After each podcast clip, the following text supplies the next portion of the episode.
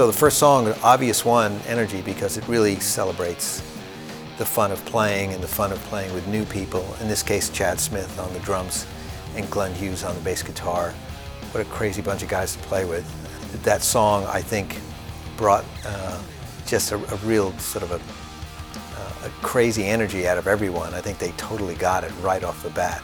We had no issues recording it. It was just difficult which take to pick, you know. Um, so much fun to do.